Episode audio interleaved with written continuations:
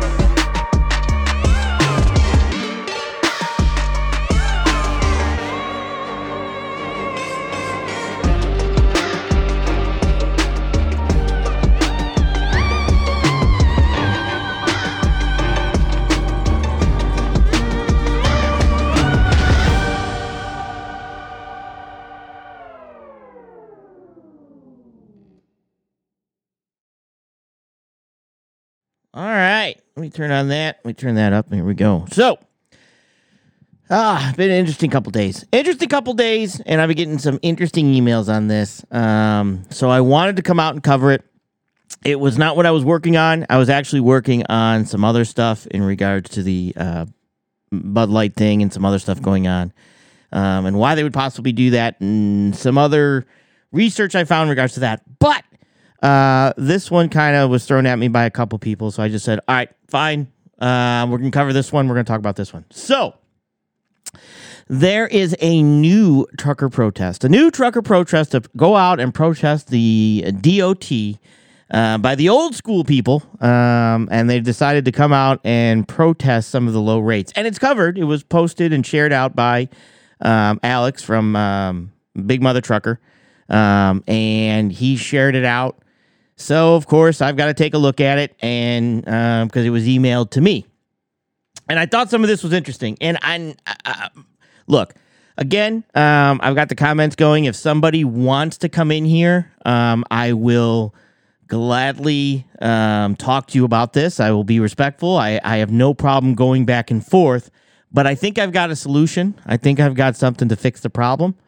Um, and I don't know if it's something you guys that you would prefer to do, but I have a feeling that it's not going to be um, a great thing. So I do have um, some suggestions. So this is constructive, um, as much as it is um, also my normal style of, um, well, just me being me and doing my thing. So that is kind of what I wanted to talk about.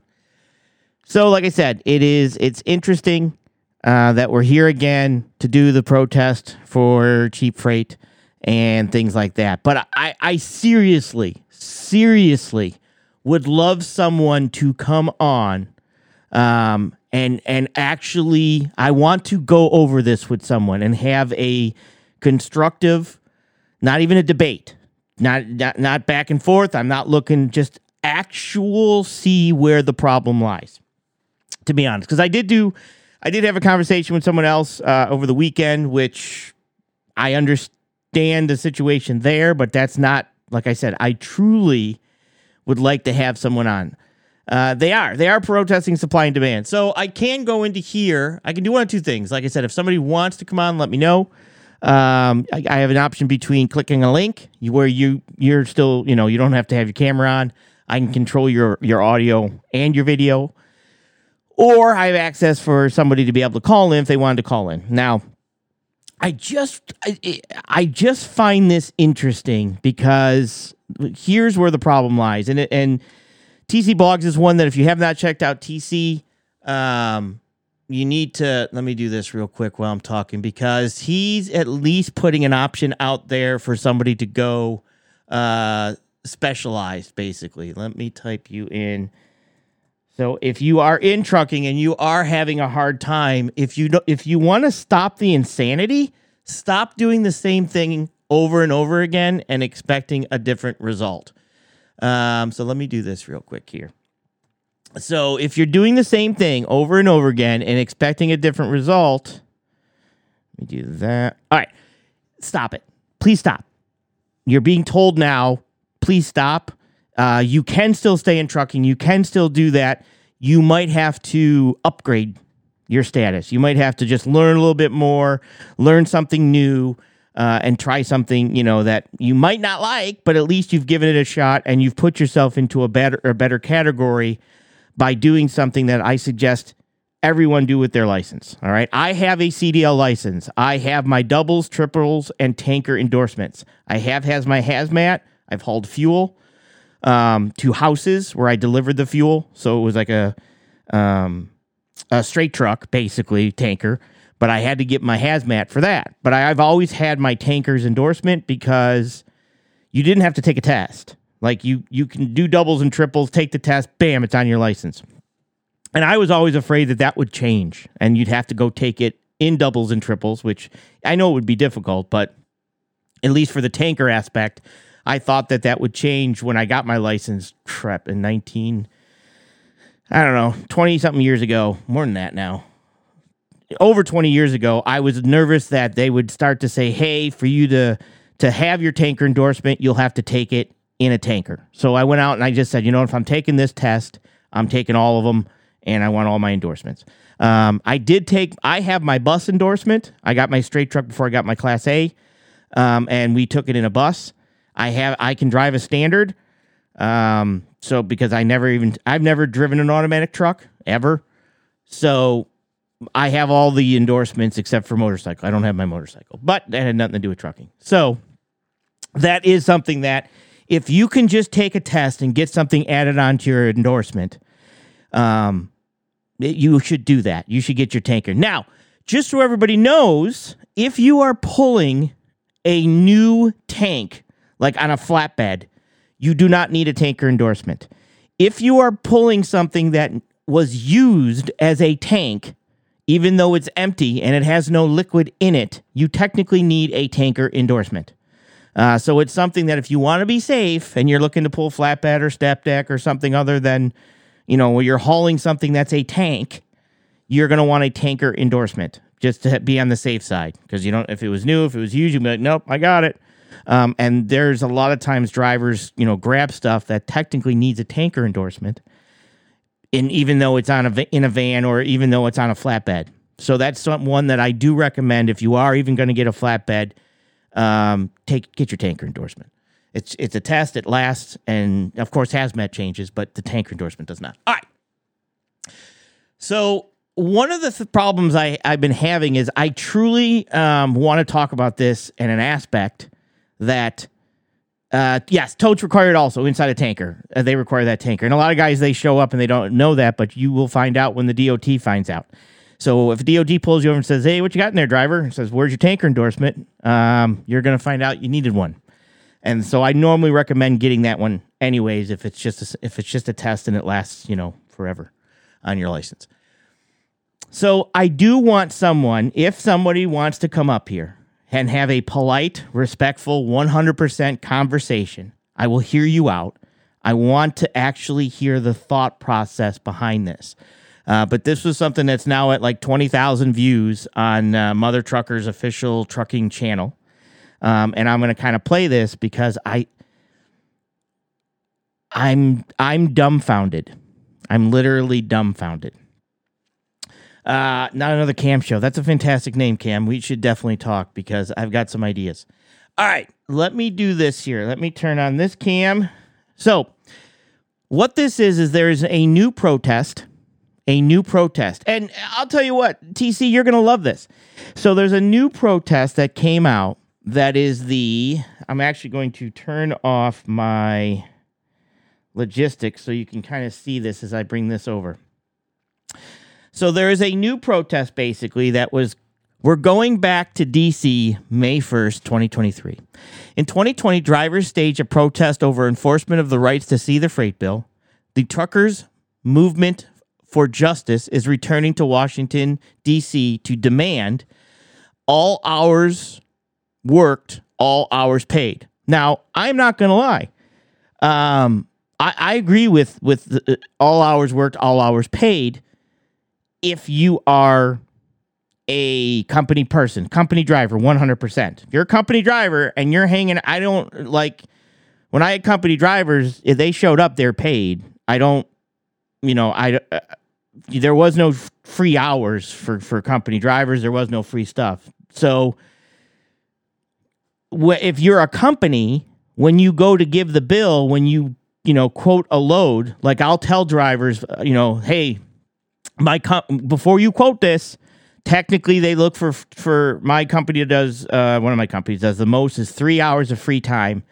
But the three hours isn't like you're just sitting there doing nothing. There's times that we're literally moving these overdimensional loads to get the best dimensions. So the guy in front of you, we might move it four times, but we're going to do the same thing for you so we can get you the smallest dimensions uh, for shipping. So if it works out that we move this thing and you're smaller than was originally quoted, well, you get a smaller load and fantastic. But I tell them that up front so that they can make a proper, um, you know, quote and factor that those three hours in, right? And and that's fine. I don't care. But I tell them after that, the company doesn't pay it, so you you're welcome to factor what you want in your quote um, prior to. And that's how I handle that. Okay. Overtime for all truckers. I don't, again, overtime is something paid to employees. Um, should be 100% paid to employees. Uh, is it overtime technically paid to all truckers?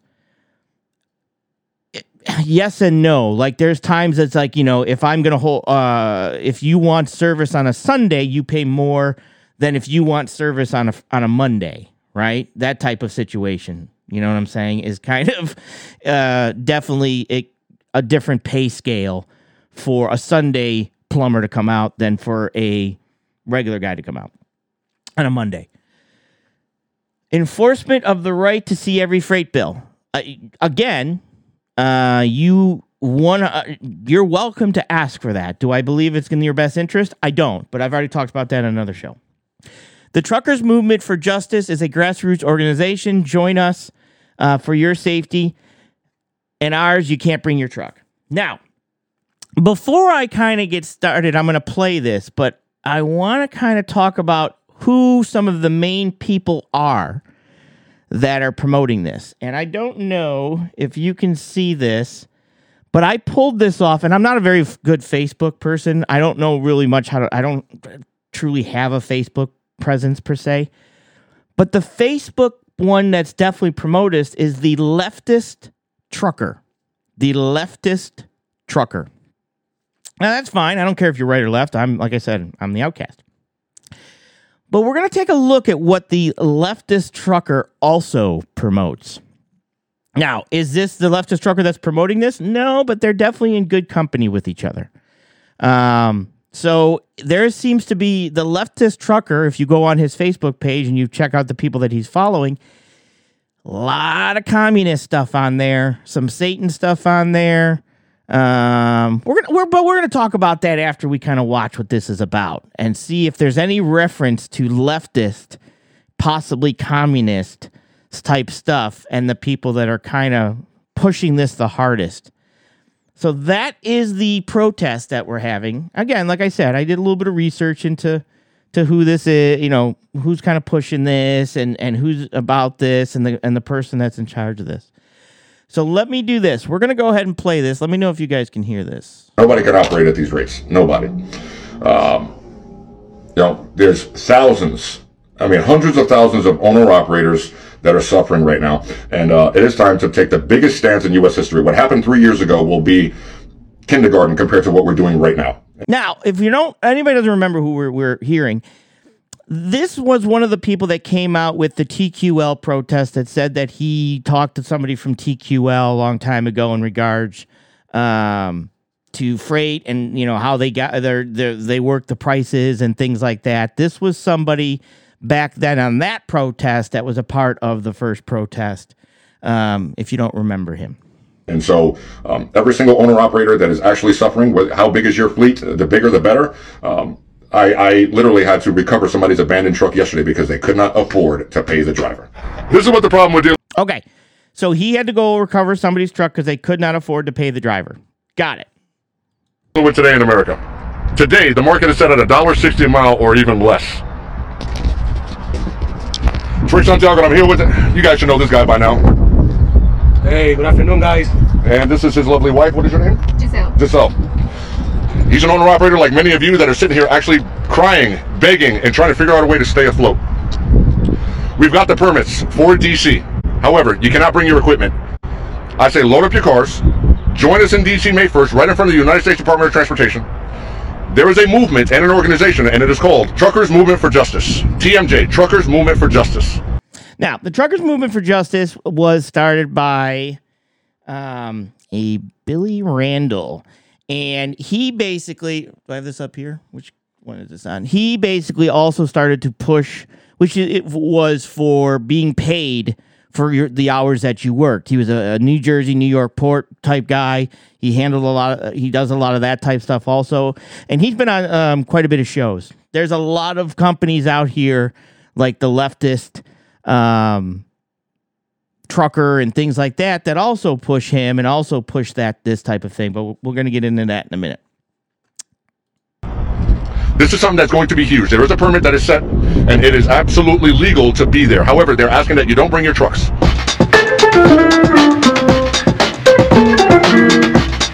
Today we have a, a big topic to talk about. I know Now, this is Asian Mai. Uh, this is Mother Trucker. This is his channel that is sharing this out uh, again, and and we're going to talk about this in a second too. know that the industry is hurting extremely badly all across the board. One thing's for sure, all owner operators definitely want better rates. Now, how to get those rates, those are definitely debates and opinions that are happening right now. So some people think that you should just shut down and not go to work for two weeks. Others think that you need to block Washington, D.C. Others are protesting. You know, people are doing it and have their values of what they feel will work. You know, one thing's for sure, it has not worked completely because if it has, rates would have gone up already. So this channel is made to share information that truck drivers are sharing to us. And so we do not ever, ever, ever try to silence anybody. So I've had 50 truck drivers send me links to this, which means that I need to uh, share it and let other truck drivers 50 whole truck drivers have, have already shared this, so he definitely needs to share it. And and I understand he wants Mai wants to put out information. He's not he at, some point he doesn't really go care either way what the information is. Now he does want you know education and and learning and stuff like that, and kind of maybe wants both sides to be seen. Um, but I kind of wish that Asian Mai would also push a little bit more of the education of the of what's going on Um, but it, that's his channel. It's his channel to create content, and he's creating content. Right? He's not doesn't say he's an educator. Does he's not holding classes. He's not holding courses. He's he's an he's a content creator in the trucking genre. know what's going on is what the headline says. We're going back to DC May 1st, 2023. In 2020, drivers staged a protest over enforcement of the right to see the freight bill. Truckers Movement for Justice returning to Washington, D.C. to demand all hours worked, all hours paid, overtime for all truckers, enforcement of the right to see every freight bill. Truckers Movement for Justice is a grassroots organization. Join us in taking the power of the industry back into our hands. Now, one of the issues I'm not saying, but one of the issues that did come up with the truckers convoy and the protests up in Canada was the GoFundMe's that were set up were found out to be not for the truck drivers. They were ended up being, uh, well, we all know the stories of that, of them allegedly, you know, taking some of the money and doing stuff with it that, you know, poof, gone. So it's, it's, I do not see a GoFundMe for this yet, but if there's a GoFundMe, you're going to want to, um, be very cautious on on in regards to where the money's going when you with some of these protests. For your safety and ours, please don't bring your truck. So, the thing about this that a lot of people had problems with is a lot of truck drivers believe that you should not hurt traffic, you should not shut down, you should not block roads. All that's going to do is make truck drivers look bad. So, in this, they've gotten a permit to actually be in front of the Department of Transportation. And so on May 1st, this is what their call to action is. And they're hoping that every single owner operator go there and show their support, but do not bring their semi truck. You know, I've had this video right here shared to me from a lot of truck drivers. So I'm re- 50 sharing it to just give you all the information because if this is something that you feel is important and something that you want to be a part of, here's your information. But this is Now, here's the problem with this, and I'm going to explain why. This is something that you're, if you're thinking this way and you're protesting in this way, you might, it's, just- you're, you're not understanding how your industry works. You're not how understanding how capitalism works. It's you're not understanding how trucking, logistics, uh, supply chain, freight brokering, shipping, business owner, any of that stuff, you don't understand how it works. Um, there is a structure to the way it works. Now, lots of people have found, you know, their own little loopholes and things like that to make it work better for them. But the basic structure of a capitalist, non communist country, capitalism works a specific way. And then you ha- you try to find ways through that to make your you know your business do better. Is your opportunity right now to let your voice be heard. There will be lawmakers there. We're also trying to get the, the uh, uh, United States Department of Transportation because we're going to be right in front of them. For example, Pete Buttigieg, who abs- absolutely has no idea about trucking, uh, who runs trucking, um, sat in a truck for 30 minutes and he has no idea how to operate a truck. He has no idea the sacrifices that you, I, or Angel right here has made to provide for his family. These rates are absolutely disgusting. You cannot operate at this at all. I strongly suggest that if you've ever needed to be heard, May 1st, 2023, in front of the US DOT, you can legally be there. I say let your voice be heard. Angel, go ahead. All right. So right now he mentions that the going rate is about a dollar sixty-five a mile for spot market freight, and you can't operate at these prices. Um, let your voice be heard. So right now, my question would be: Well, what are you demanding? Are you demanding more money? Are you demanding that you want higher wages?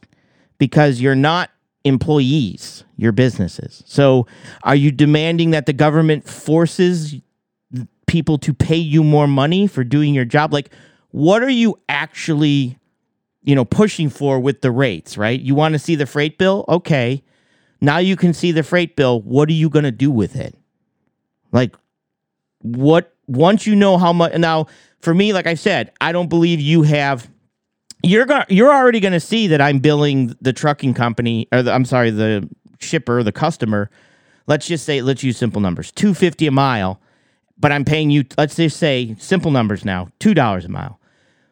My in my company property, into you know, uh, corporate property technically is the finances, right? Like giving you how much money I'm making on everything I do.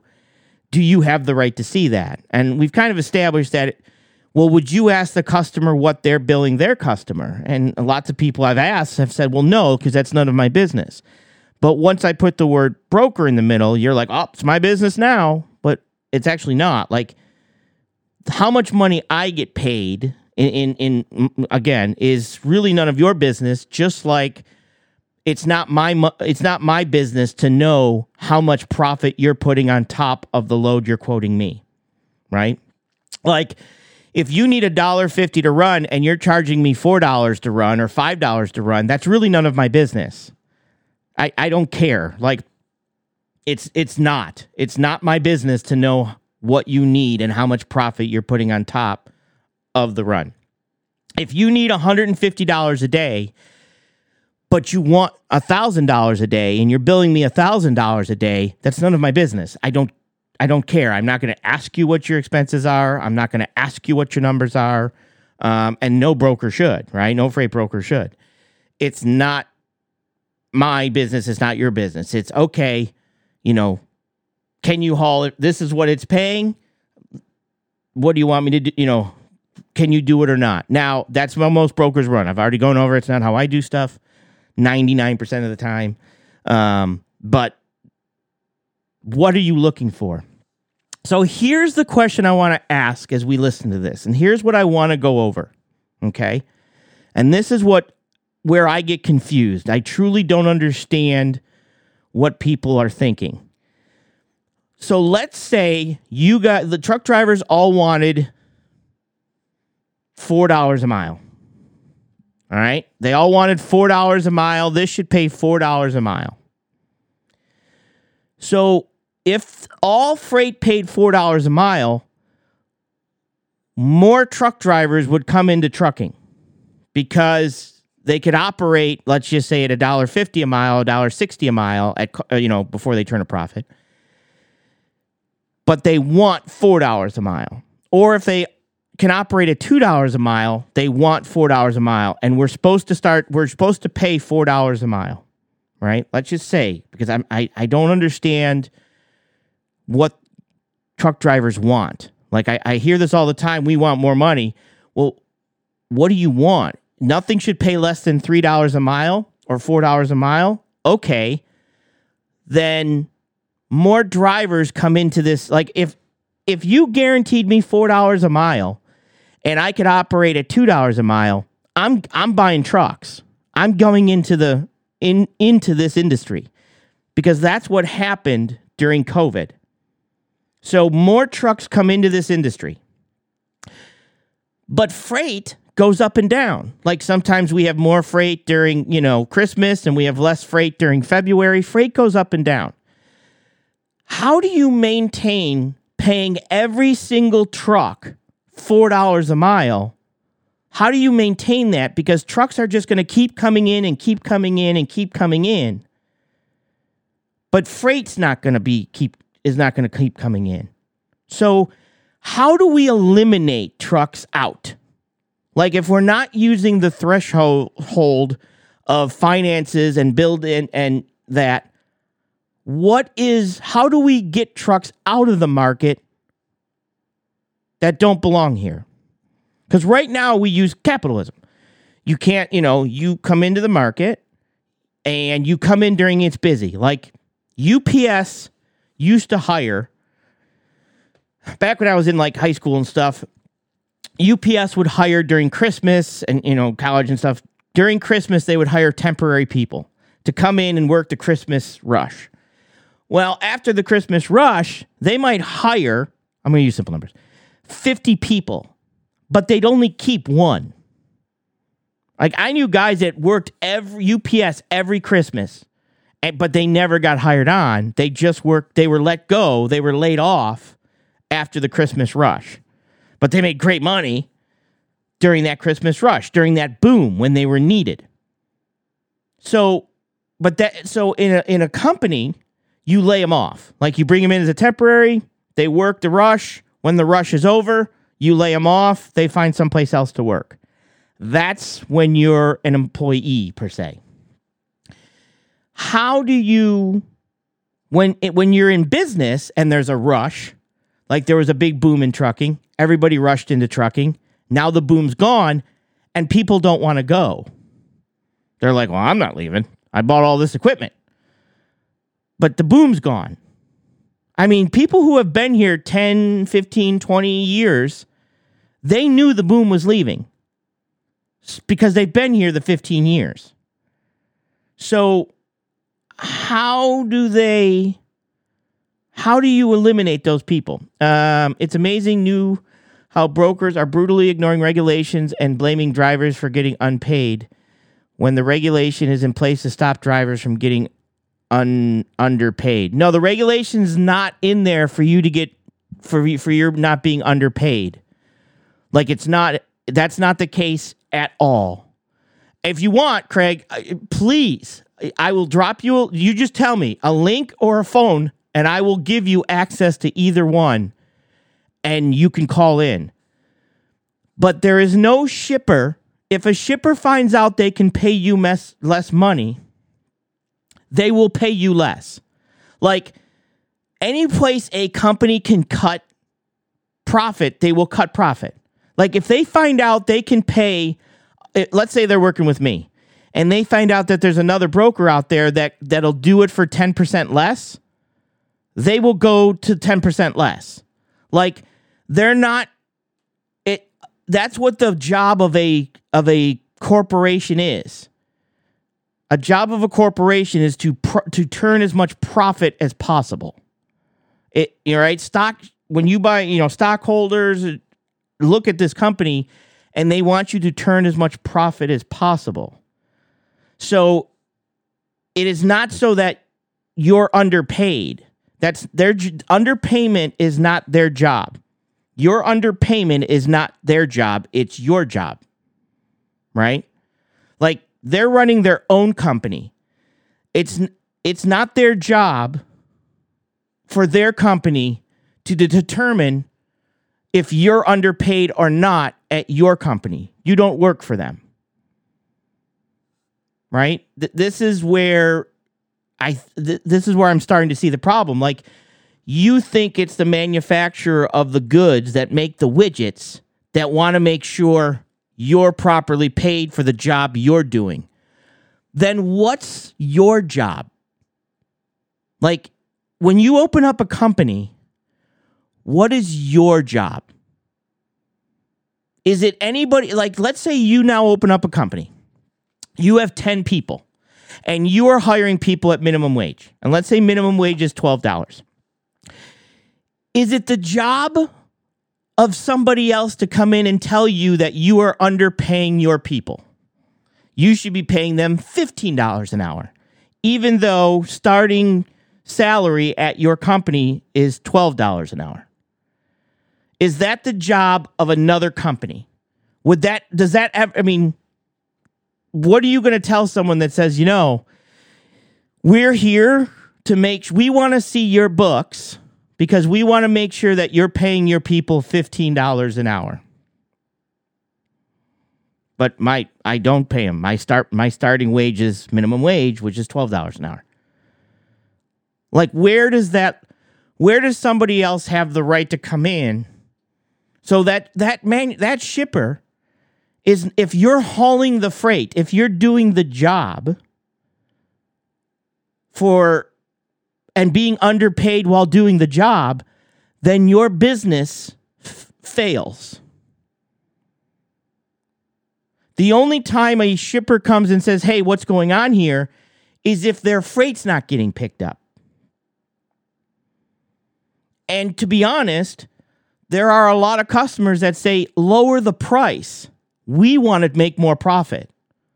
Like a, a customer will tell me, we need to turn, we need to have a higher profit margin on this. Is there any way we can find, is there a way we can lower the cost of shipping to get the numbers, to, to do the numbers better? Because they want a higher profit margin. And I think this is where when the and, and this goes back to my original point if you all want four dollars a mile does that bring more trucks into the industry or get rid of them And if it brings more trucks into the industry, does that hurt you or help you? Because there's only so much freight. Right? So if there's only so much freight and you if there's only 100 loads, but there's 300 trucks and then 400 trucks and 500 trucks and 600 trucks and 700 trucks, but there's only 100 loads, how and you're all going to have to get $4 a mile. How do we determine who gets that load? I mean, this is kind of where my my confusion lies with some with this stuff here is right now we do that with you know supply and demand and, and capitalism when Wal- when you guys when truck drivers were hauling freight for five and six dollars a mile some businesses could not afford to pay that and they closed up like they they can't afford. Like when I mean think about it. AOC comes in to her own district and there was a coffee shop that she had that she used to go to, like cafe, coffee shop, rest little, you know, cafe. Well, the new law came in and said you now have to raise your minimum wage to $15 an hour. The coffee shop, because of the the the, the wage of $15 an hour, the coffee shop could not afford to compete. And they closed up. And I remember AOC basically did a photo op saying, Oh, I hate to see this place go. I used to drink coffee here all the time, or whatever she used to, you know, she said. When technically, that's what forced them out. So what I'm trying to what I'm trying to figure out here is you by some of these places that you're shipping to now will close which will then pull back on freight and give you even more less even less freight so if we come in and we say so my again my question is if you make it $4 a mile how do you stop more and more trucks from coming into the industry like how do you stop that? Because at some point, you're not all going to get loads. There will be too many trucks. And since I have to pay you $4 a mile, how do I pick who gets the load and who doesn't get the load? Because I can't load all of you. There's only 100 loads and 500 trucks, and you all are getting $4 a mile. So, how do I eliminate how do I stop that? Now, we're starting to see stuff. We're starting to see things like that. Um, demanding a set rate, shippers and receivers will just buy their own trucks. Correct. And and I have had that happen. I can legitimately say from experience when I do the overdimensional freight for my customer, when but I also do their fall off freight and their and, and which is legal freight when legal freight got up to four and five, six dollars a mile, my manufacturer added two trucks. They bought trucks and brought in and basically said, look, if you work on the dock, we will train you to be a driver. And they trained and they took the drivers that were there, took the time and took the guys out and they got free CDLs for, for basically working at the manufacturer. So my question is again, how do we eliminate trucks? How do we get people out? Because I'll tell you what, I know a lot of guys are bitching and complaining, but the guys like Stewart, uh, they don't care because they know that if once you go broke, there will be higher rates for him because he's been here long enough. He understands the system. He understands that all of you guys came in during the Christmas rush like UPS, but none of you were laid off. You were supposed to kind of leave on your own, and you didn't leave. And now you're fighting that, saying, no, keep me, keep me, keep me. But there's not enough business to keep you. So what we do in the business industry, in, uh, you know, in business is it just lowers rates. All right, let me hit this.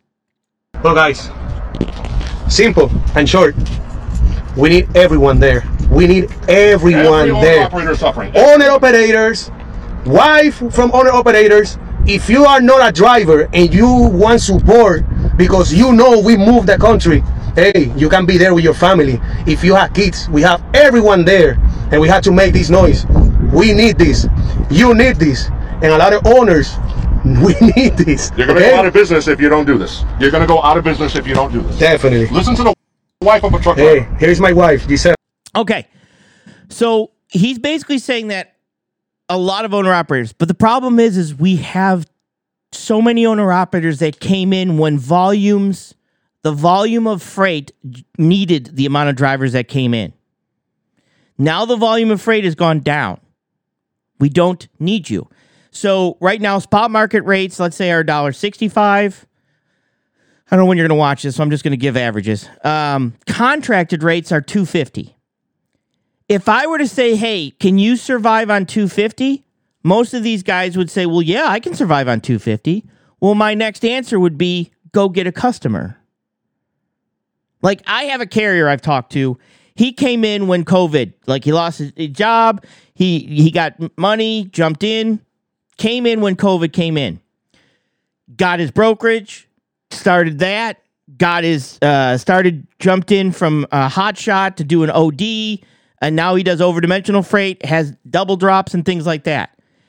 Went out and started to get direct customers. Reached out to everybody and said, "Look, um, I need, you know, I know rates are killing you right now. If you can guarantee me this, I'll do it for this price, which was lower than the going price." Who does he have right now? He has direct customers. He uses me. I'm I'm probably one of his very few brokers, but he's got some other brokers he works with. But he doesn't he doesn't look at a load board because he's hauling direct customer freight out of the house, and he's reaching out to me and saying, "Hey, you got," and and I'm perfect because I send a ton of freight back to his house. Um, he's like, "When you got something coming?" And we he, we plan around this, and he goes back. So he at least knew that if he was going to stay in this world, he had to get direct customers to offset the brokerage rate to do this. So he's one that got hired by UPS, technically. I mean, he's not, but that's in my reference and my comparison. He's the one guy out of the 50 that they hired that got, he actually got hired and, and moved from temp position to full time position. Meaning he worked with the brokers to get going. He got his direct customer. He's now got a direct customer sending him out, and he's using you know brokers and stuff to get him back. Direct customer out, brokers back, and so on and so on.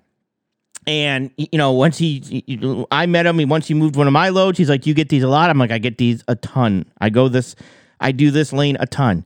He's like, "Can I call you anytime I'm coming down?" Absolutely, you can. Or there's times where I know I'm going to get something in two weeks. I can call him and say, "Hey, in two weeks I'm going to have this going back here." He's like, "All right, let me call my customer and tell him." And then he calls his customer and says, "Hey, you got anything going? Because you know, blah blah blah. I can get a round trip quick." And he works that system. It's hard, but he's learned to work that system. So the issue again, I'm going to keep asking this. If so, the spot market freight right now is a dollar sixty, but the contracted rate is two fifty. So it sounds like the problem isn't the rates because you some of these guys could easily make it on 250. The problem is is they they came into the industry and learned nothing. You are learning nothing. You're not understanding. This is why I, I posted this on my community page. You are literally not learning how this industry works. You jumped in, took the money, and then when the money went away, you're you're just either playing dumb or you don't want to take the time to say, okay, now that I'm in this industry, I'm making great money. Somebody explain to me how this works. Where's you know where does contract freight come from? Where does spot market freight come from? Where does you know spot rates come from? What's a load to, a, a, tender rejection? What okay? You're not learning any of this you know you're what okay freight's going down what is that going to do okay load boards are like i said load boards are going away so w- w- what should i do to fix that you should make better contacts with your brokers so that you don't have to use load boards you know nobody wants to learn the industry that they're in because they were just given money they're just given this money So when that money goes away, they're they're confused. And my issue again, I have no problem. You want to make four dollars a mile? You want all trucks to be fa- four dollars a mile? Okay. How do we get? Ri- how do I choose you to pay the four dollars to? Because now you're leaving this option up to me, and I'm going to go with the option from the guy that has ten trucks rather than one truck, because he can help me. He can help me ten times rather than one time. I'm going to go with the guy that's got a perfect CSA score or not perfect, but at least within the thresholds. I'm going to go with the threshold guy. Uh, I'm going to go with the guy that can communicate with me well, that ne- that's never late, that's always on time, that understands that you know the the better I look, the better he looks, the better we all look. I'm you know eh, what type of equipment are you running? Who's your insurance carrier? I'm not going to use anybody from Progressive because Progressive doesn't like to pay. So you got to have better than Progressive. Like because you're all now getting four dollars a mile. You've made you have made yourself completely equal. You're not worth more than four, but you're not worth less than four. So now you've given me the opportunity to decide who I want to take for that four dollars a mile. And and this is and so now what do we do? How do we kick people out? Um, I mean, do we say once you get a, a CSA score of of 10 points over the threshold, we're going to kick you out? Because that's what deregulation was. I mean, do we not take any more trucking companies in? Do we basically say, hey, we can't let any more trucking companies come in because there's no way for financially for them to go out of business because they're all guaranteed money. They're all guaranteed a profitable wage. You are all guaranteed a living wage. Does that sound familiar? A living wage? Your business is guaranteed a living wage. What does that sound like? Because that's what some of these guys want. That's what scares me.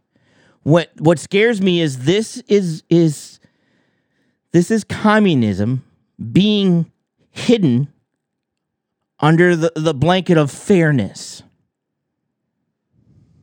Hi people, now I'm gonna talk in behalf of those wives of truck drivers. So, and have kids.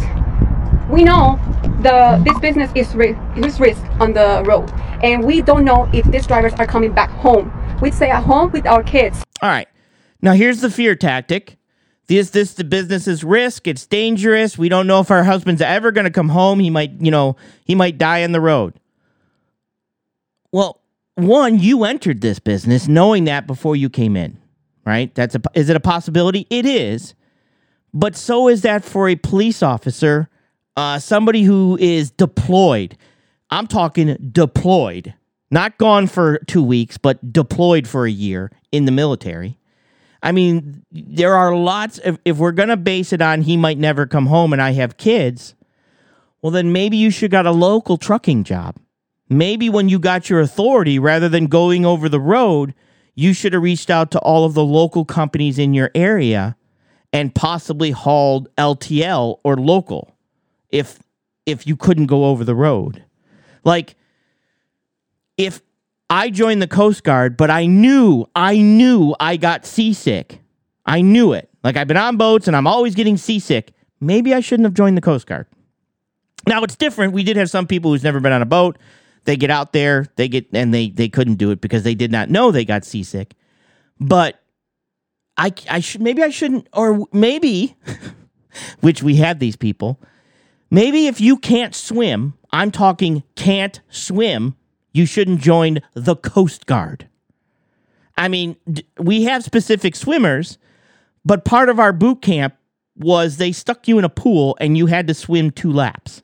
You had to be able to swim to pass boot camp because it's the Coast Guard. We're on the water and they don't want you falling in and not being able to swim or tread water. So we had to tread water for so long and we had to swim. That was a part of boot camp qualifications. Makes sense. But if you know you can't swim, maybe the Coast Guard's not the thing for you. maybe the uh, the, the Marines, maybe the uh, the Army, maybe not the Navy, maybe not the Coast Guard. But so part of being of, of being a truck driver and being over the road is leaving your family. You're made aware of it. You know. And if you don't know, before you jump into $200,000, $300,000 investment, maybe you should research what's entailed in the business you're about to open. And if we're gonna stay at home with our kids, and we're not gonna see our husband for days, even for weeks, and they're gonna risk their life in the road, we have to make this financially worth it. And right now, it's They're not risking their lives, right? Risking their lives would be a member of the military, all right? I'm not going to compare those as the same as truck driver and somebody who joins uh, the infantry in the military. I'm just I'm I'm not going to do that, right? They're not a police officer risks his life. A firefighter risks his life. Every single call is dangerous. When I joined the Coast Guard, there were times I we risked our lives to go out in bad weather and stuff like that, but there was calls that were just, you know, we're running up the river because somebody's boating while intoxicated or somebody's stuck in the mud or something like that, right? So not every call are we risking our lives to the fact that, you know, a police officer, somebody who joins the military, a firefighter. So let's let let's kind of not blow it way out of proportion here. Is it a possibility? It is but it's also something you're fully aware of. not. So if you want, please, no, if you want, please, please, please, wives, come and support. Even women that are truck drivers, it's even harder for them absolutely. to leave their kids weeks, days, and risk their life Maybe, maybe, and this is just me, maybe, maybe I'm old fashioned. Maybe if you have young kids and you're a mom, maybe you shouldn't leave your kids. Maybe truck driving's not for you. Maybe you should raise your children. Maybe you should be there and not leave your children for weeks. If that's how you choose to raise your children. Like you're choosing to do to to to enter this business. You're choosing to be a truck driver. You're choosing to leave your children. You're fair you- you- you're not drafted. You know, you- you're choosing to make this this decision based on finances because you want the money. Maybe you should stay home and raise your kids if that's how you feel that way. Expecting to come back, but it doesn't happen. They're gonna be kids without mothers out there. So please, woman, we need your support as well. Bring Maybe as as, as a culture, we we shouldn't leave our kids without mothers. Maybe we should do the best to make sure that they have a mother at home with them, not leaving them for weeks. Old fashioned, I guess. your kids. So everybody can see this is not just truck drivers, it's their families as well. So we expect you in May 1st. Please, we need your support. Let me put it this way. Please. The truck drivers of this country rebuilt this country after a pandemic. Every time there is a city that is burnt down, They supplied. Truck drivers didn't rebuild the country. They supplied. They resupplied the country. Now it it matters. The words matter because let's understand the, the the supply chain supplies, not rebuilds. Looted, rioted, it is the truck drivers who rebuild that city. No, it's the truck drivers who resupply that city. Truck drivers were not out there with hammers and nails and, and build re-putting the buildings back up and things like that and, and fixing the windows. Those were different positions. They were resupplying, right? They were rebringing in supplies that, you know, could have been stolen. Every single day. There is no question about it. Everything seems to be rising in this country from your price of eggs, gasoline, your insurance, your electric bill. Uh, uh, The, the cost to maintain your truck continues to rise. Okay, perfect. Now we're seeing what is called supply chain inflation. Now, so we all had that baseline where things stayed pretty good. Uh, we're at, let's say a nice average of two dollars a mile. Uh, so the cost of eggs and the cost of goods and the cost of this stuff all pretty much stayed consistent. Then we have a huge spike in goods, shoots way up. And instead of getting two dollars a mile, they're getting five and six dollars a mile. Let's just use simple numbers. Five and six dollars a mile. I know we could make a drinking game out of that every time I say let's use simple numbers. Um, so you've got five dollars a mile. So then what happens is the cost either has to for those goods that you're complaining about has to be raised to cover the cost of the of the logistical inflation, the supply chain inflation, because either the company has to close up because they can't absorb the cost. So now this doesn't go instantly, right? It goes it went up quickly. You could almost see how fast inflation went up with how fast volume went up. Right? I'll, uh, you know what? I'll probably try to dig up th- those two charts. You can see inflation go up, supply chain uh, volume and freight go up, almost the same line. So what happened was is, is it it in business you don't respond instantly, right? You might not do your books ex- until quarterly. So when the quarterly books come around, you look at it and you're like, "Holy crap, we're taking a loss." And the CFO runs to the CEO and says, "We're taking a, a loss because of shipping. What should we do?" And the CEO says, "Raise prices." So it takes time for those prices to go up. I remember listening to a YouTuber called um, his name is BOC. BOC was on a live stream with um, I can't remember what live stream might have been best somebody, and he basically said that these prices are here to stay. And his statement was, "When's the last time you seen wages go down once they go up?" But the problem is, is these aren't wages because wages, you're right, they don't normally go down. What happens when wages go up and you can't maintain those wages? You lay them off. You get laid off. So you don't your wages aren't going up to $15 an hour and then going back down to 12. We lay you off at 15 and we hire somebody new at 12.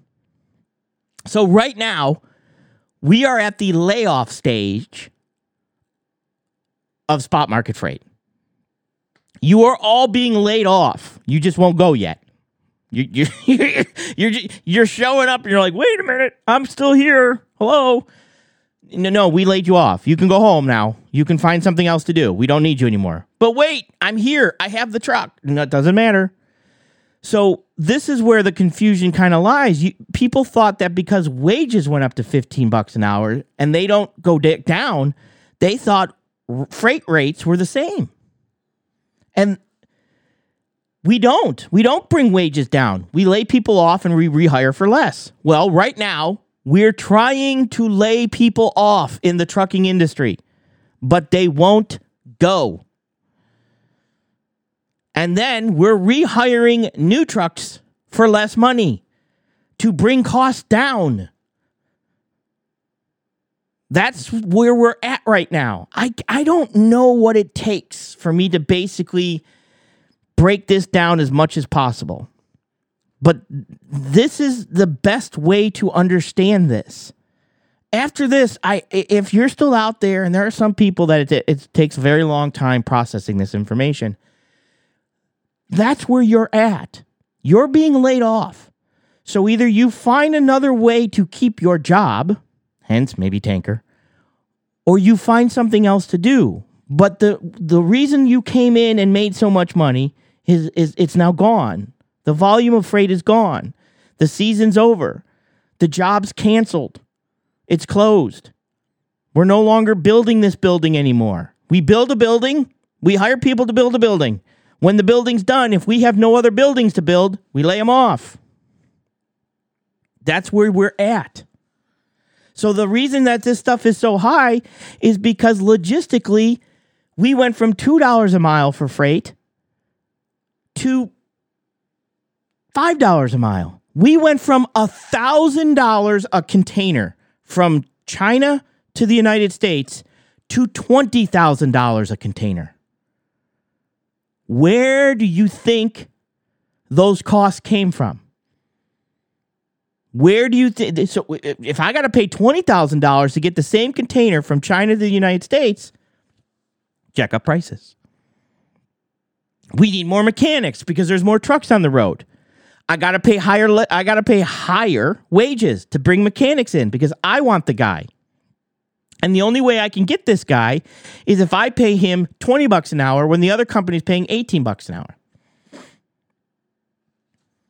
So the cost of labor has to go up. Because if I'm now paying $50 an hour to my mechanic I instead of charging $100, I might have to charge $150 an hour to cover everything else. Here's another one people aren't thinking of. The cost of inflation. Every time they hike the inflation rate 0.25, 0.25, 0.5, companies pay payroll with lines of credit.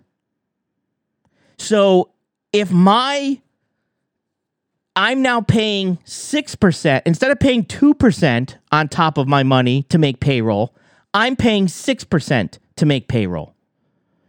That's an additional cost to my payroll. Because nobody pays with cash, right? The, the, these, these companies aren't paying cash. They're they're paying you before they're even paid. So you now have companies that are trying to make $100,000 worth of payroll this week, and it's now costing them $7,000 rather than $2,000 to make that $100,000 payroll. Look, we are in a recession. If you have extra money, keep it. You're going to need it because ev- every tick causes the tick of payroll to go up, which causes businesses who have large payrolls to either lay off or charge more for their goods just to make payrolls. But these rates are absolutely disgusting. You cannot haul any of this. If you rely on the 3PLs like the majority of the owner operators do, this is your opportunity to make the biggest noise legally possible. Legally. There is a permit set. What and here's the problem. What noise are you looking for? Well, we want we want more money. Okay. How much do you want? More. How much? Pick a number. Now, this is how it works. So you have you have some of 3PL comes to me, let's just say I'm a I'm a manufacturer. And they say we can provide you logistical services. We can do uh, freight audits, we can do uh, TMS systems, we can do freight forwarding, trucking, we can handle all this. And I say, okay. Here's my freight. I might have multiple 3PLs brokers I work with. So you're broker one, broker two, broker three, and it gets a preferred broker list. Like I'm a preferred broker for one of my customers. I'm the preferred broker for overdimensional freight. I'm the first, the first who gets access to that load. Okay. If I can't cover it or my uh, the price isn't right, they move to other ones. Right? It could be it could be based on price. They could say we want the lowest price from the preferred carry from the preferred providers. Well, if it can't be covered, it becomes a tender rejection and they go out to the spot market. But if right now the customer, the broker can make more money posting it to a spot market carrier because supply and demand right now is making it where the spot market carriers will either have nothing or this load, they're going to do that. A shipper is going to do that. If a shipper can save money on freight, a shipper will do that. I mean, it's not uh, it's not always about well, if we get rid of the broker, I'm the me the truck driver is going to get more money. Why would you get more money? Because the guy in the middle's gone. Well, what was the guy in the middle doing? Well, he was I don't know. He was just answering the phone. No. What what what was he doing? Can you do what he was doing? Well, no. You can't do what he was doing? Can you get me 10 trucks? No. Can you do freight auditing? No. Do you have a TMS system or any type of uh, EDI, electronic dis- uh, software, that allows me to post loads through your system to multiple carriers? Well, no. Can you get me rail quotes? Well, no. Can you get, you know, can you do this stuff? No. Then why do you get more money? I'm going to pay, if I'm a shipper, I'm going to pay you exactly what you were hauling the load for the, before. Because now I've got to take that extra money and I've got to hire somebody to handle that. You're not going to get it Because who does the job that the the the 3PL was doing? Me for free? No. If you were hauling something for well, uh, because the first thing they're going to ask is, well, guess what? Transparency. I want to see what you were hauling the load for from the broker. And you're going to say, well, I was hauling it for $1,000. And they're going to say, well, I'll give you the load for $1,000, but I'll make sure I'll give it to you. Well, no, no, I want it for more. Why do you want it for more? Are you doing more? No. So why do you want it for more? If you don't think businesses do talk like this, if you think businesses just give out free money, that wrong that's the government. The government gives out free money. Businesses are usually smarter than that when it comes to money. They have to. So if you don't think somebody's going to say, "Why do you want more money?" And your only answer is, "We're not using a broker anymore." Say, "Well then I, now I know what they're paying you. I'll just keep the broker and just tell the broker, you know, we need to lower the price." I, I'm not getting rid of the. Uh, you see what I'm saying? Like, I'm not giving you free money. You're going to have to do something for the additional money you want to haul the load because you already hauled it for thousand dollars. Why is this? Why is this so difficult for people to understand? That's my problem. Two things. The first thing is is if everybody gets four dollars a mile, how do we get rid of carriers? Like if it's all if it's 100% profit on loads, everybody and their brother is going to buy a truck and jump into trucking. No one will leave. No one will leave. So how do we get rid of trucks because you only have so many loads? That's my first question. Please. Please answer this for me. Somebody. You only have 100 loads. But as long as you guarantee people money, trucks are going to keep coming in because I'm guaranteed if I haul freight. How how do we get rid of trucks? Like do you get put on a waiting list? When you're pick a you know, pick your number, like you're going to the DMV and you're like number 161, wait to be called. And once your load number gets pulled, we'll call you and then you can haul this load. Like what and if you miss it because you're not here, we skip you. Calling 161, truck 161, going once, going twice, fine. Truck 162. Now you've lost your spot. Like, I, I, I don't understand. We're asking not to bring your trucks, but let's have a march after. We will have our demonstration right in front of the USDOT. Bring your signs. Angel wants kids to make their own signs on behalf of their daddy that leaves, on behalf of their mommy that leaves. We see the signs all the time at the construction zones, where it says, my daddy works here. Well, my daddy leaves me. My, it should be financially worth it to leave your children, to leave your friends, your family, your house, because there's no guarantee you're going to make it home. I drove for 20 years. I get it. I totally Okay, so a couple things here. First, you drove for 20 years and you've learned nothing in how the system works. You have not learned how logistics works. You have not learned how business works. You have not learned how economics works. You have not learned how supply and demand works. Nothing, after 20 years, you haven't learned the industry. I'm telling you right now, you want to make the industry better? Stop having people that have been in it for 20 years not have to learn new stuff if you can be in this industry for 20 years and you literally have no idea how supply and demand works, how 3PLs work, how brokers work, and how, you know, how trucking works, how sh- and you can't you don't know how it works, you're the problem. You're the problem. Second, um you're welcome to march. You're welcome to make signs. Please I want everybody to line up and go march so that I can we can all put all the people who have no idea how the industry works in one big happy place. And then we can say, okay, this is how many people who don't know how this system works. Right here. There you go. That's how many.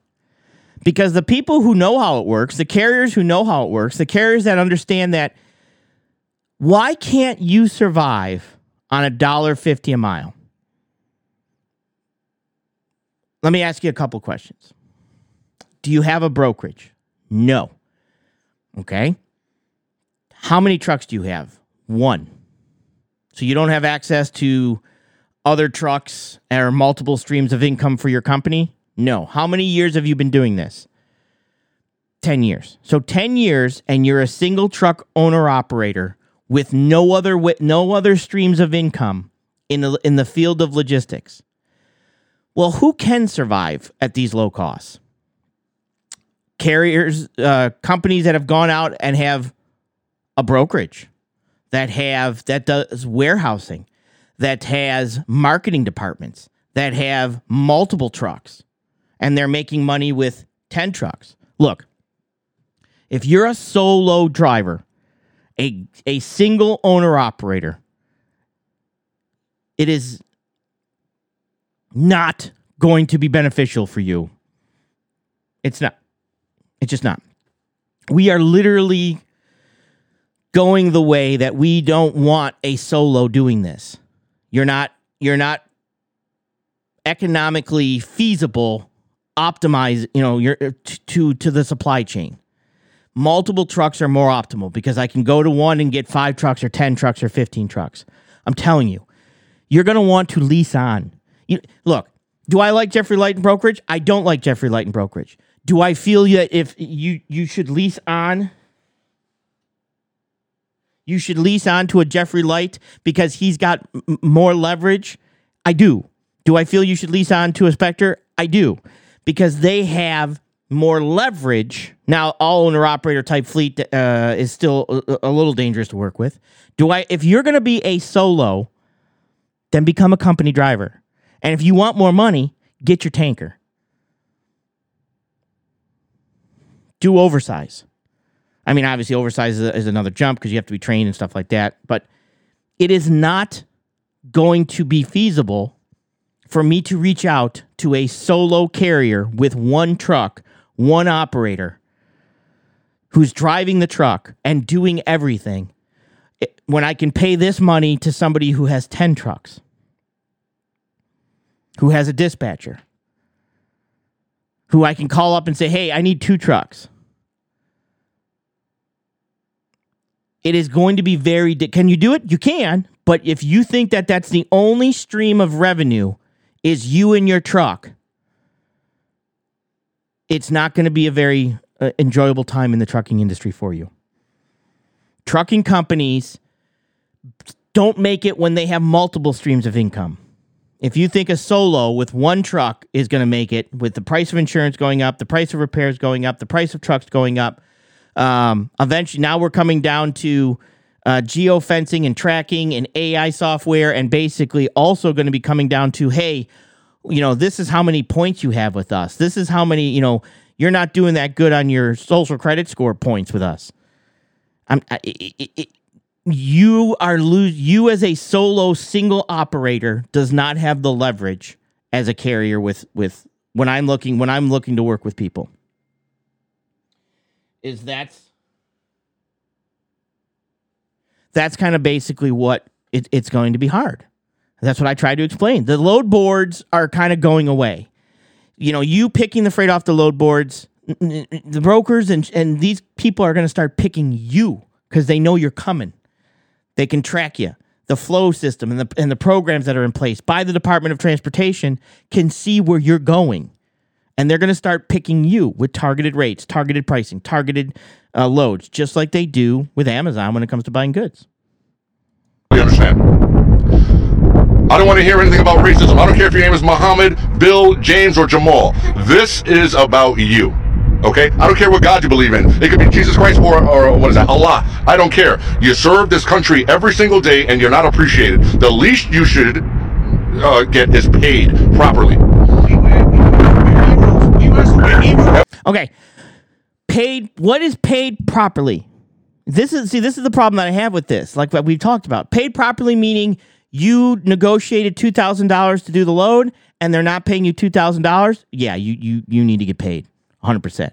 That's what that's what the negotiation was. That's where you should be paid one hundred percent. All right. Yeah, you're Butch. You're in trouble. You know what? You you might have to disguise them, um, maybe, and and figure out another way. Maybe you can, you know, uh, I don't know. We'll have to find something that we can call them other than than livestock. Might have to disguise them and say that they're toys, that they're toys for, um, you know, those toys that go out in, in front of the, uh, um, well, you said Costco's and stuff with the little riding type things. You can just tell them that they're toys. You haul toys or something other than that because you could be in trouble. Um, at some point, you know, hang on. Let me, play because there's one more. Every day you It's a still are. pandemic. Still are. Every Why day. anymore? Every day you're a hero. And I want you to understand that. You need to understand how important you are to this country, to the men and women that go to the grocery stores that have no idea how it got there. I know how you how it got there. He knows how it got there. She knows how it got there. It is time for you to get paid what you're worth. As a man, we have to swallow our pride and beg for an extra fifty dollars now.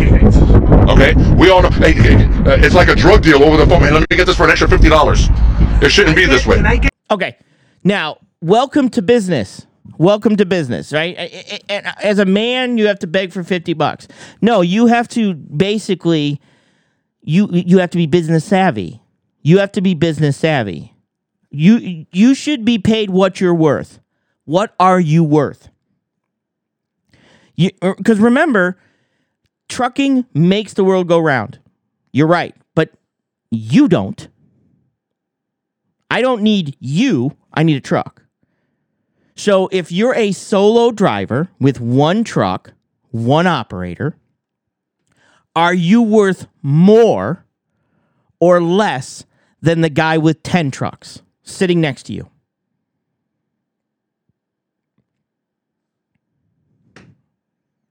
I mean, if you have a marketing let's say tracking you know all this stuff that you can do are you worth more with all of this being computer savvy?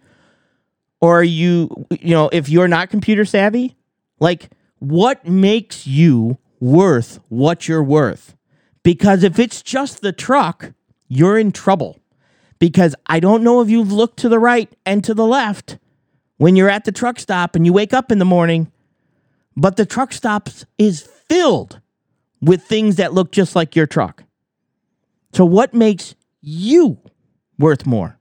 Because it's not the truck.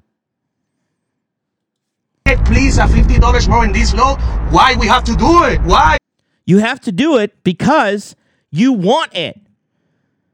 If you want $50 more, you have to sell yourself or give me services that are worth that. Look, we all do this all the time, right? You go someplace and you go to buy uh, a car. You they have to try to show you why the car is worth $100,000, what features it has, what electronics it has, what extra warranty it has. They have to do and if it doesn't you base they take it off. What does it have to make it worth that? What do you have to make you worth that $50? That $100, that $200? I mean, this, and I think the problem is, is that too many people come in this industry and then they, they see the load. Uh, like I said, we would, this would stop if we did not post the, the freight rates on the board. Now you have tools. You have your own analytics. You have DAT one two three truck stop analytics. You can get all those analytics. You can buy sonar. You can get all these analytics to be able to go and say, well, here's why this rate should be this. Here's where I need to be on this rate, and here's why. But the only thing that makes you better than the truck next to you is knowledge of the industry. And I'm not just talking about holding the steering wheel, I'm talking about of the entire industry. The entire industry. And if you can't make it to DC, and you're in the West Coast, stage yourself right in front of the DAT Analytics freight uh, place in Beaverton, Oregon, where the loads are actually distributed. That big building right there. Stage yourself in front of there. If you're in Texas, stage yourself right in front of Austin, Texas, and the capital. If you're in the upstate New York, you can't make it. Stage yourself in Albany. In every single capital, stage yourself. Oh yes. Yes. In every single capital, whether you're in Florida, whether you're in Idaho, whether you're in Montana, it is time to shut this country down because they're shutting May you 1st. down. May They're shutting you down. May 1st, shut it down. Uh, we would love to see you in DC. And me personally, I would love to see the Million Driver March. We have Muslims Against Drug Driving marches. We have the Rainbow Gang uh, marches. We have, I don't want to say anything else. We have, uh, we have, uh, Black Lives Matter marches. Why can't we have the Million Driver March? The drivers who actually rebuild this country every time we fuck it up. Excuse my language, but that's oh, what it That's is. fucking true. That's what it is. We move the country. We have the power in our hands to fix this. We have the power to do it. There's several things wrong with trucking. The first thing wrong with trucking is obviously the rates. The second thing is how easy is it for you to go on Freight Guard? How easy is it for you? And then that's it. You're done. Nobody will touch you. Once you're on Freight Guard. All right, so this is beautiful. The rates. Again, we've talked about the rates. Let's give you all four bucks. Some I can't. Please, somebody. Uh, he's welcome to reach out to me. Please, somebody tell me if you're all getting four dollars a mile, which is 100% profit for a two dollar mile.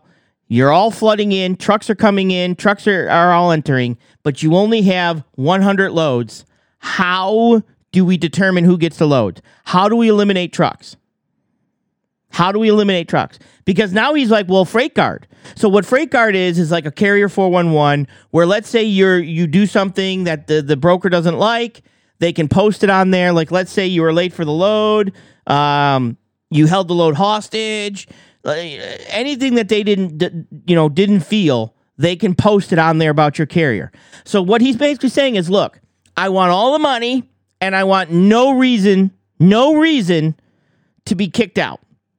So now, and I'm not a 401 carrier 411 thing. I do it in house. But at some point, how do we determine who's better than who?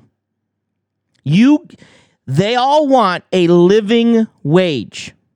They all want a living wage. Okay, that's what they want a living wage. And they want no reason to get fired. You can't fire me, and I want a living wage. Does that sound like anything we know of? Living wage, can't fire me.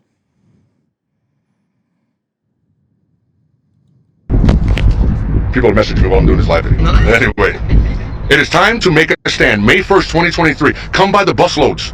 Stay there. Let your voice be heard. There will be a massive media coverage there. Bring your signs. It is time to be loud. The loudest ones are the ones that are heard. If you're going to sit home and cry, we'll do it for you. But believe me, there are power in numbers. It is time to show up and take a stand. Stop begging for an extra $50 for these loads. Stop running cheap. Stop running cheap. Stop Like it says. cheap. Just say no to cheap What's cheap freight? freight. All right. Look, somebody emailed a couple. Actually, two people. I was actually shocked, but somebody emailed me this and said more. You know, this is more bullshit. And and, and you're right. Like, who's gonna pay? And let's let's let's take a look and see who comes out with the GoFundMe for the people that are going to go to this. Let's let's track the money and see uh, how many people come out and say raise money for the people going to the to the new protest in front of the DOT, right? Let's see when how quickly that comes out or when that comes out or who hosts that or who runs that. Right? I mean, this is kind of where where we are. One of the people that uh, is obviously on this, did I open this up? Let me see if I open this up. Let me pull this down.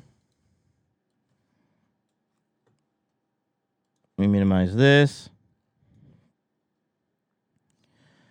Is the uh, the leftist trucker. The leftist trucker has this posted back, I think, in February. Let me find it.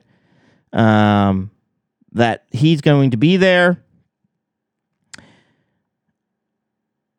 Uh, where am I at now? I'm at March.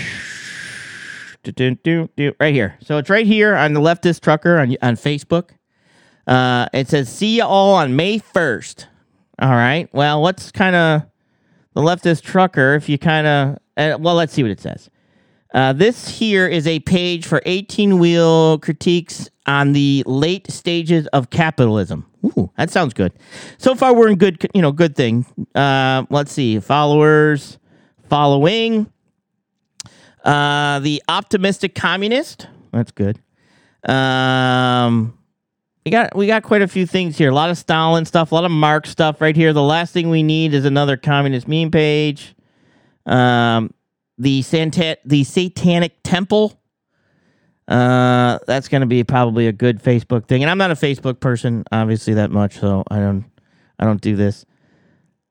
But there just seems to be, you know, some of the people supporting this are the old comrade demi girl, uh, anarchy. I don't know. Uh, these guys are definitely in support and feel this is a good thing, right? So that was one. Um, another one is the left chapter of socialism.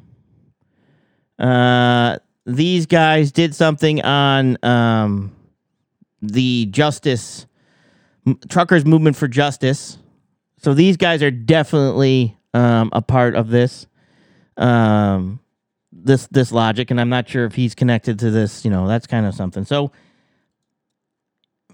my main thing is, uh, like I said, is what. And and you got like I said, somebody wants me to drop the link. Tell me to drop the link. Just say drop the link. Right? Just just just tell me what it takes. Let me go to live chat here. Tell me what it takes to because the only way this works, right? The only way this works if we raise the price the we have to force the price. All right? So now we're going to force the price up. So you're all going to get 4 bucks a mile.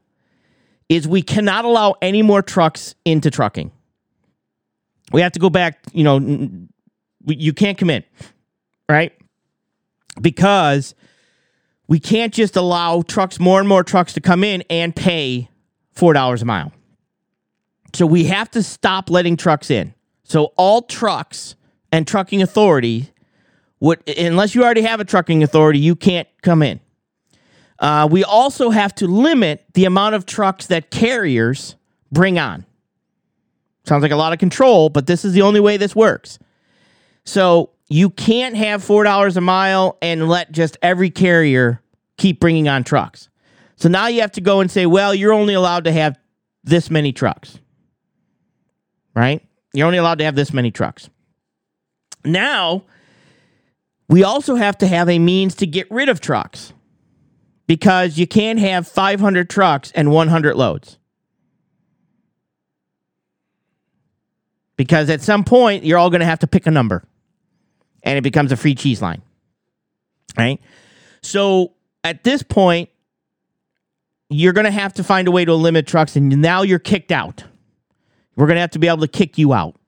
So what what determines being kicked out? Is it your safety score? Is it your um, performance? Do you get performance points?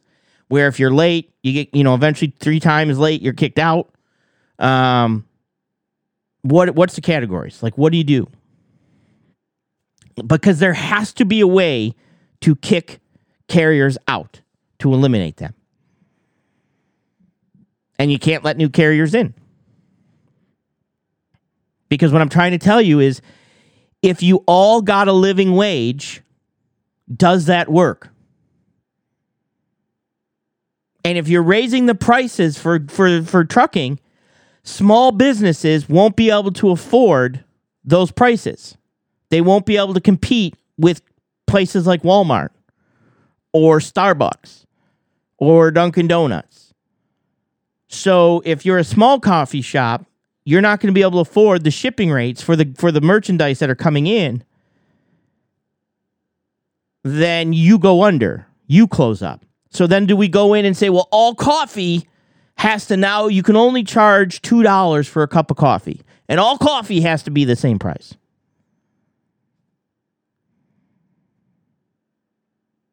And then if you're guaranteed 4 bucks a mile, how good do you have to be? Like, let me ask you this. And, and I asked this the same thing. I'd love to have him on.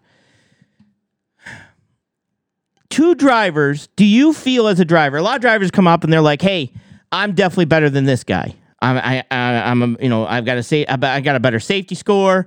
I got a better um, performance record. I'm always on time. I'm always calling. I ca- I do all my check calls.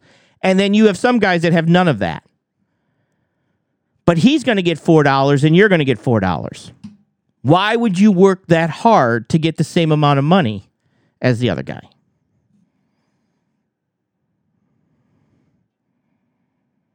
Yeah, exactly, Cam.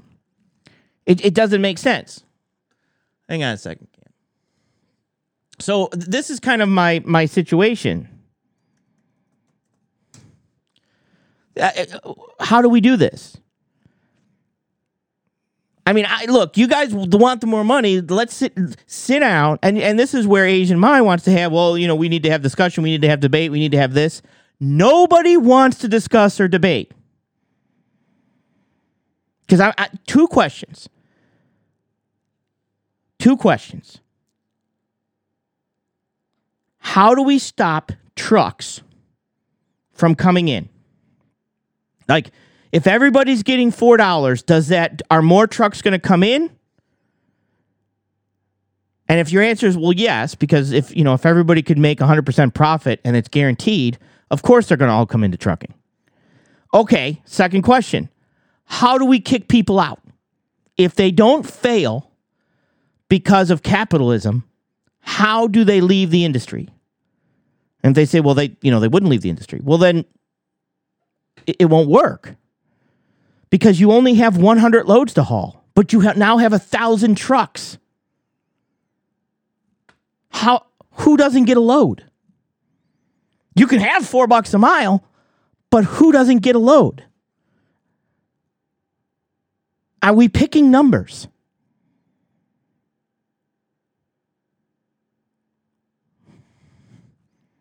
I explain the system works because we kick people out because they they're not smart enough to to come into the industry and be better than the next guy.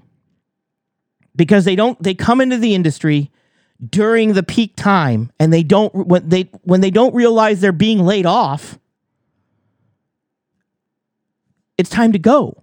If you came in, if you jumped in, you should have jumped in, made money, sold your truck and got out like the stock market. Jump in when it's low, Get out when it's high. That's what you should have done. But now you're holding on to that stock and the stock's crashing. And you're like, whoa, whoa, whoa, I want the government to, to, to raise that stock price back up. No. It's down. You missed. Well, you know what? We should all protest in front of Wall Street and tell them that they can't lower the price of the stock. It has to be stay up there. Well, at least long enough until I can get out.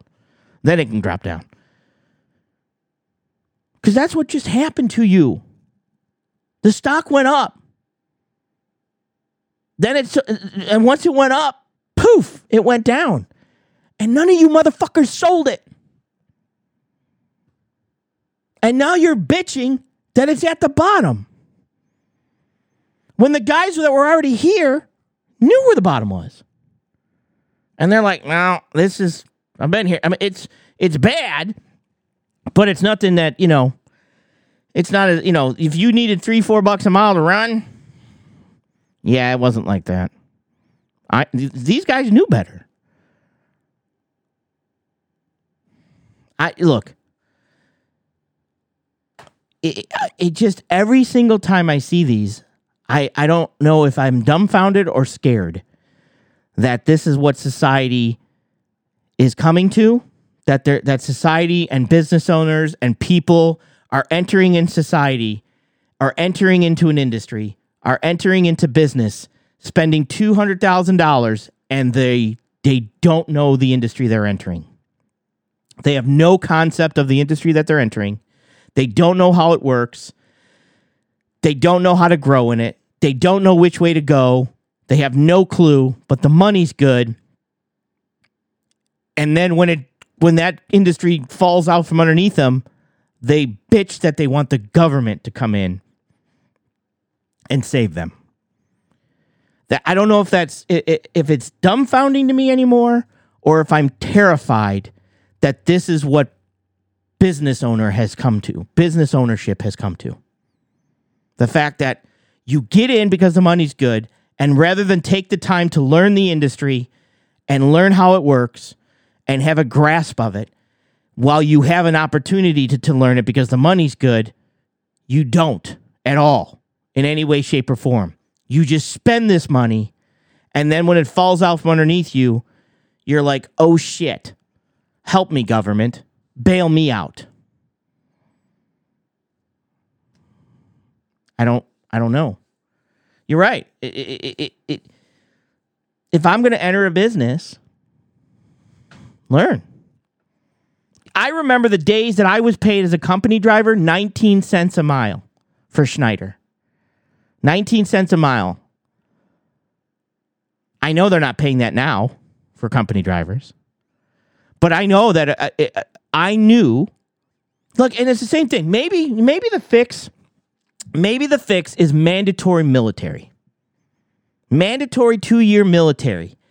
That way you can learn chain of command and you can learn that if you don't like something, you take a test and you qualify for the next rank. Like when I came in the military at, at like 26, I think, I was like, holy crap, there are 18 year old kids telling me what to do, and they're telling me to go shine metal. This sucks. How do I get out of this? Okay, here's what you need to do you need to get qualified boat crew. You need to get, you know, first, you need to get qualified watchstander, boat crew, um, engineer, BTM, boarding officer. And then from boarding officer, you can take your MK3 test, or you can get your order your MK3 material and become a petty officer. That's what you have to do. The following things you come in and you, you qualified watchstander, boat crew, engineer, boarding team member, boarding officer. Then the then you can take your MK3 test and become a petty officer. Got it. So I did all of them. Did my watchstander, did my boat crew, did my engineer, did my boarding team member, and then I did my boarding officer. And once I was, uh, and then I said, okay, give me my test. Or not uh, boarding officer. At first I had to take my MK3, then boarding officer. I'm sorry. BTM, it, 20 years ago, I'm trying to remember. I was a boarding team member, then my MK3 test, and then my boarding uh, boarding officer, and then officer of the day. And that was the max I could be qualified for until I ranked up again. So I did it and I studied and I stayed on station. Like I literally said, I'm going to stay here for two weeks until I'm qualified. I'm not leaving. I'm not leaving. I'm memorizing this shit so I can get qualified, so I can make rank faster. Made MK3, and then I had two non rates underneath me. That was the chain of command. That's how it worked. You had to study. You had to pass tests. You had to get qualified. You had to memorize your, your AOR. You had to, you know, you had to go on the boat crew. I had, I was there. Other people were going home, and I'm like, uh, can I go on their boat crew so I so I can get qualified faster? Uh, yeah. Okay, thank you. I think I had the most underway hours at the station because they would even bring this to me and say, "Do you know how many underway hours you have?" I'm like, "I don't know, a lot." They're like, "Yeah, you have the most on station." Because I wanted to learn. I needed to know. I needed to know so I could make rank, so I could make more money, so I could make get get up in the chain of command, so that I wasn't the guy out there at four o'clock in the morning with metal polish, polishing metal on a boat. We were boats because we were 47th. But we don't do that anymore. M- Maybe that's what it takes. Maybe it takes the fact that maybe you should serve two years mandatory military so you can learn chain of command, so you can learn this. No participation trophies. Here you go. But this is what these guys want, and this is what this is going to cause. I don't, you know, oh, they're away for two weeks. Uh, okay. There are military members that make less money than a truck driver that's deployed. I don't know. People can scream all day, right? TC blogs can stream all day about, hey, you want to make more money? Here's what I'm making. It's a little harder because you got to pass this test and you got to take this test and you got to take this test. But once you take these tests, you're paid for tip for passing this. And people are like, ah, I'm insane. I'd rather keep doing the same thing over and over and over again until the government bails me out. I don't know. I know. Exactly. Deregulation. This is how deregulation worked. Butch here. Butch says, I'd love to hear what these complainers would say before deregulation. Deregulation made it where I did a video on this, a short. You could not. The first thing you had to do is if you went out and got a customer, like you couldn't come into trucking without a customer. You there was no brokers. You couldn't come in.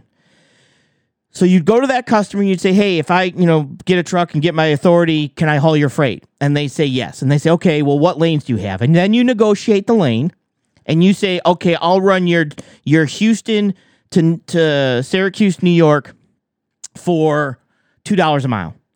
Um, you then posted all of that information publicly, where other carriers, other people who already had their authority, could see it. Then they would come in and they'd say, Yeah, I can cover that for that price. We don't need to bring him in.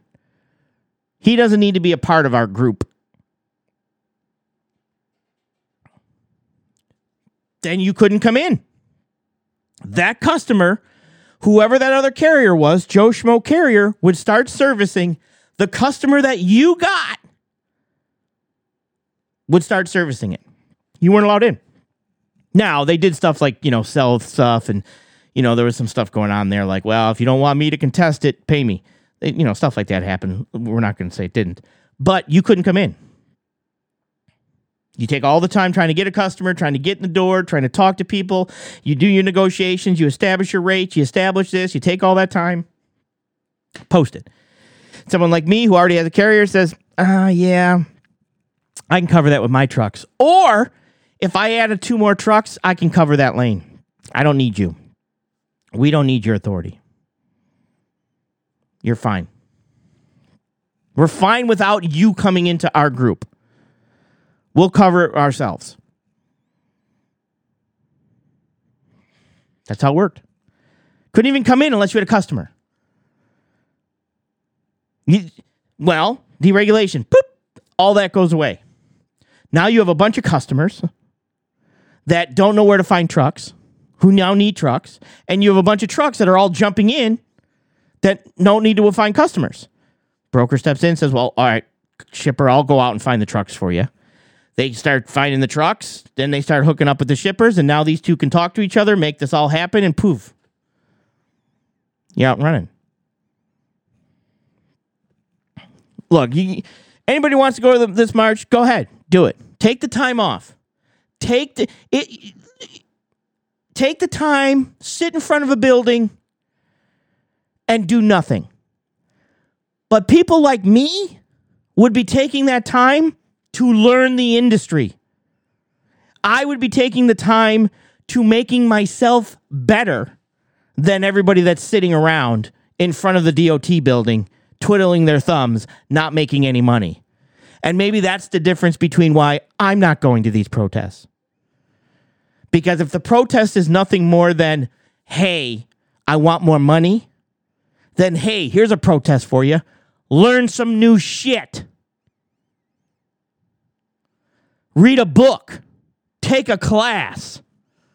Pass a test. Then we'll give you more money. You want to sit and twiddle your thumbs and make signs saying, We want more money. We want more money. For what? Because if I was in front of the DOT, I'd say, For what? What are you doing? What are you doing for the more money? How are you making yourself better to that truck that just drove by? Or that guy that just drove by?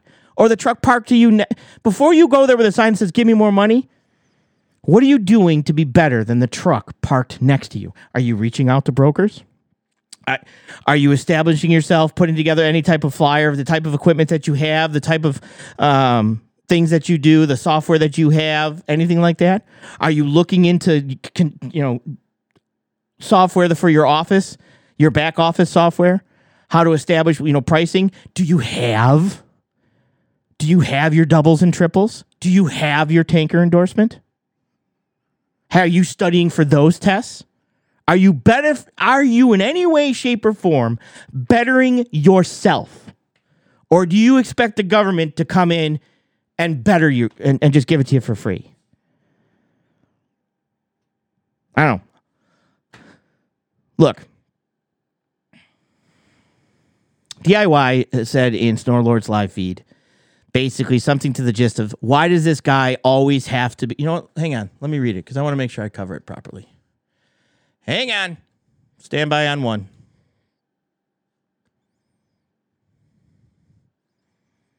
go to my community no that's channels community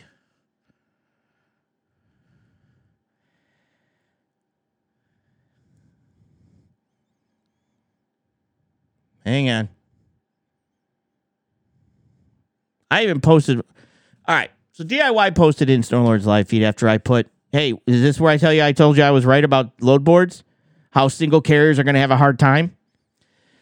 Why does this guy feel that? Why does a guy feel this dying need to be right all the time, even at the cost of hurting someone else?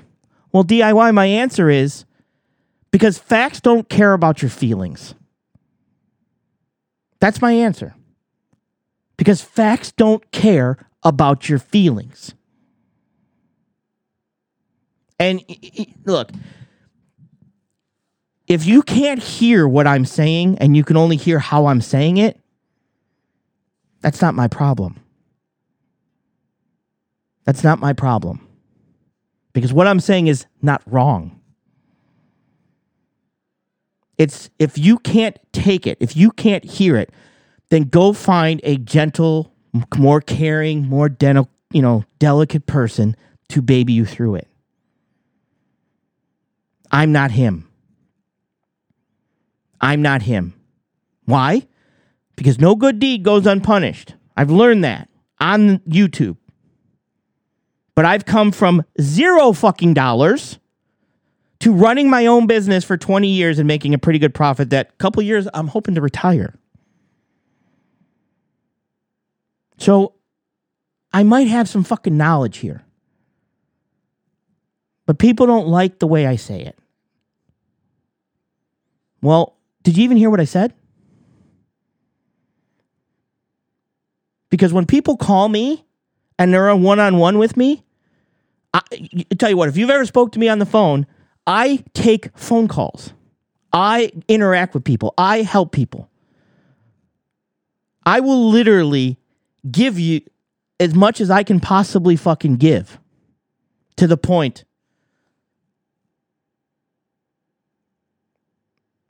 But I'm blunt. I'm blunt when it comes to logistics. Right? And even people like, oh, you're a narcissist. Well, uh, yeah, probably when it comes to logistics.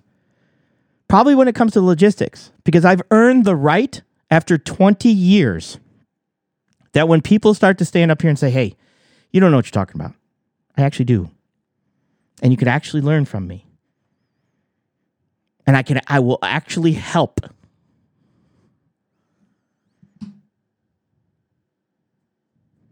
So that being said, that's my rant for the day. Um, but I did want to kind of cover that because, like I said, stop stop going to these protests if you haven't better better if you have not bettered yourself in the industry in which you're in Don't go to a protest and expect anyone else to give a shit. Because you don't even care. You haven't even bettered yourself. You haven't learned something new. You haven't learned how the system worked.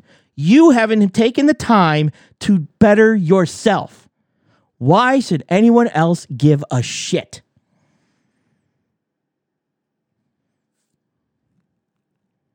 Yeah. And Cam, come up here and get this goddamn go kart. That being said, I'm going to go ahead and sign off. Uh, thank you guys for listening. Like I said, this is uh, over on Rumble.